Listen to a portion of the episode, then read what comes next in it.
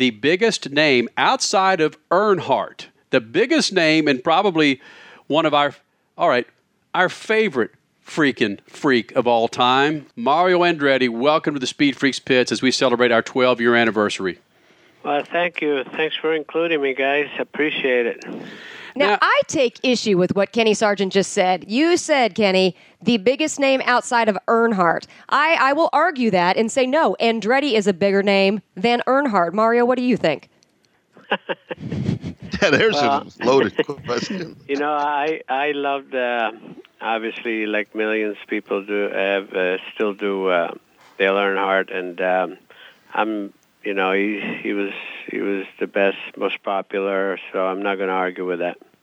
Oh, You know, I, I did say that wrong, didn't I? you did say it wrong. yes, you did. Because I'm the one who's been who, who we were talking off mic saying the only name that's bigger than Earnhardt is Andretti. Oh, so that's what you meant to say. That's what I meant to say. Damn it, Mario! I'm sorry. We, we start the damn interview off and I screw it off. I screw it Oh, up. that's uh, certainly no offense taken here because, uh, like I told you, you know how I feel.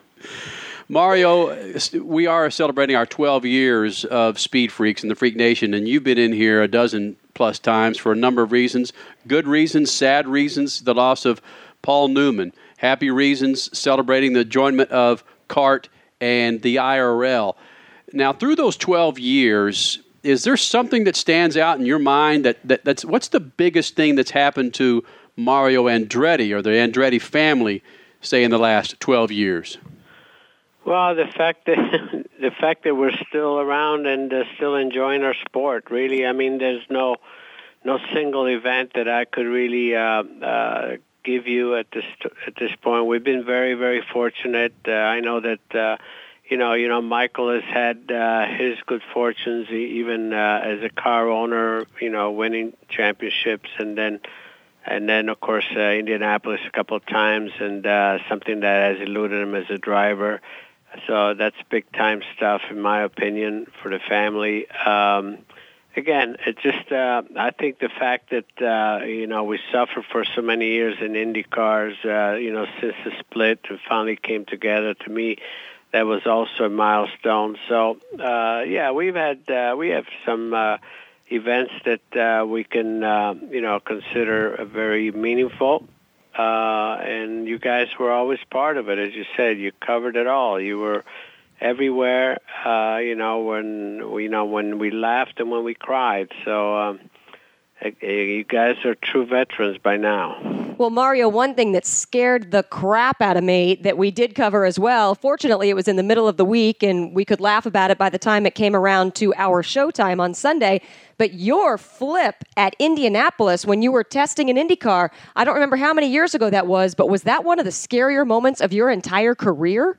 Uh, yes, yes, Crash, absolutely. Um, and that was in 2003. Um, yeah, that was definitely uh, one of the moments where I thought uh, maybe I'm going to get to meet my creator finally. you know, but, uh, Wow. but there was no vacancy up there, so um, uh, I was spared again, and um, I'm very thankful for that, obviously.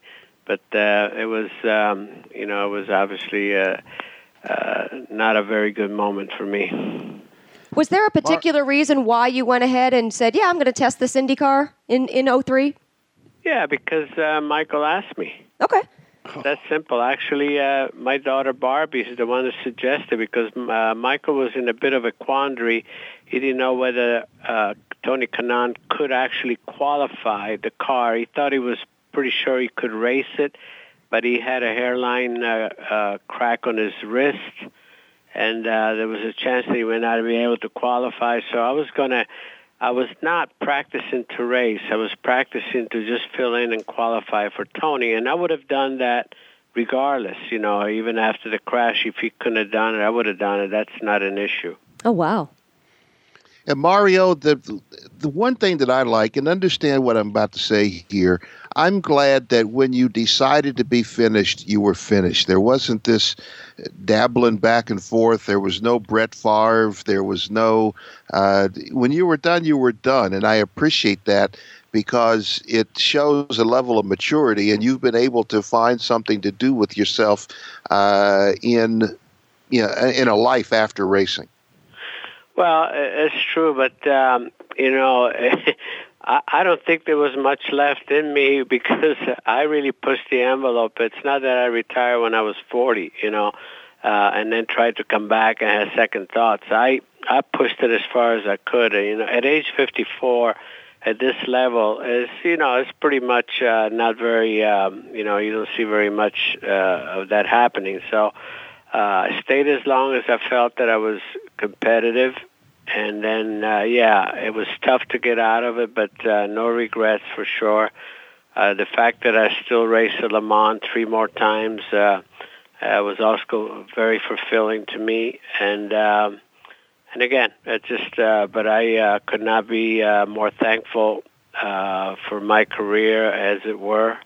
Um, and as you can see, uh, life after racing was has been good to me because uh, I've been fortunate enough to continue working with companies that uh, I've worked with when I was active um, and companies that I understand well. Uh, and and I obviously identify with products and all of that. Uh, I love their culture and and you know when you love your work, uh, you don't work actually. So that's the way I am. Uh, that's where I am right now. Mario Mario Andretti joins us here in the Speed Freaks pits. Go ahead, Stat. Do you think that you will come back at uh, what was it, seventy? Uh, that uh, uh Paul Newman did, and maybe race at Daytona or Le Mans, and uh, give that one off, and you know, put your age on the side of the car and give it a go. yeah, put number seventy-two on the side of the car, seventy-three. um, well, it's like I said, uh, you never know. I mean, I I looked at that as a potential opportunity if we had, uh, say, the three generations. But um, Michael was the one that actually resisted that, resisted doing that. You know, I was crazy enough to go ahead. Uh, but um, uh, nevertheless, I'm quite happy the way things are right now. Um, let the young ones uh, do their job and and enjoy that. Um, you know, I, I get a kick out of still driving a two-seater car. I guess that's uh, you know, it's a small thing for me, but uh, but it's uh, it, it means a lot, and and you know, it just keeps things going. So. Uh, I'm having a lot of fun, and that's the main thing. Mario Andretti joins us here in the Speed Freaks pits, and Mario, through the last 12 years, with Crash, Stat, myself, we've lost some very close motorsports drivers and riders. Dan Wheldon being the most recent that we, we knew and knew well. We've lost Darrell Russell in drags. We lost Eric Medlen in drags. Colin McRae. Colin McRae, people that we've known, and and there are some drivers that really really hit us hard that that they're gone. You who've been on this earth for 70 plus years, and of course involved the majority of that time in motorsports and driving. What single driver after a after he died affected Mario Andretti the most?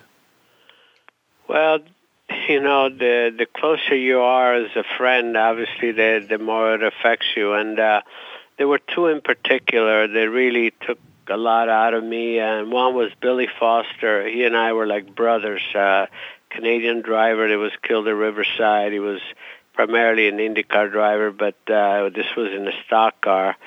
And um, and of course Ronnie Peterson, he, you know, killed in Monza the same day that I clinched the World Championship, and you know the these are individuals that uh, we used to break bread with, you know, and the families did. So uh, we were close, and uh, it's like losing one of your own. And uh, but uh, you know, all of them, all the fatalities. You know, motor racing, as you know, is a very, very close knit uh, uh, fraternity, and uh, and and you know we in a long in in some ways we love each other you know because uh, we there's respect and um and we know what we have to go through to to do what we do and and uh so again, you know, when you lose any of them, it's um, it's a void that um, that's forever there. You know, you just uh, don't overcome that. Freak Nation, his name Mario Andretti. As we celebrate our 12 year anniversary of Speed Freaks, are you okay if there is no finale beyond Fontana? Well, uh, I, you know, for me, I, I'd love. I love the you know the, the season to be much longer than that. Uh, I expressed myself. I think uh, our season should be March through November, and uh, March to September. It's a, to me, it's a little skinny, but um, it is what it is. Uh, if the owners and um, sponsors sponsors are good with that, then then so be it. Um, if I had, you know, uh, my own, if I my own wish list would have been a little bit different. However, uh, I think it IndyCar would be very good with 18 to 20 races. Uh, uh, I would love to see that, and uh, that I think would be a good stable season for for me and uh, and spread out properly. Is it too raw right now still to go back and try to make Vegas work as a finale, seeing what we saw at Texas and that a, a different aero package with these new cars can make Vegas work, or are emotions just still too raw? Minus 10 or 15 drivers on the track. Minus 10 or 15 drivers, right. Well, I I I, think uh, Vegas could work. I think uh, what we've seen in uh, in uh, Dallas, uh, I think it's uh, it, it was an eye opener and something that uh, you know we've been talking about for so long. You know, let's take some aero out of these cars. You know, they're too easy to drive. You know, if you're driving three abreast through a corner, it's too easy. So uh, let's put the uh, you know the onus back on the drivers and take some uh, let them slip and slide a little bit.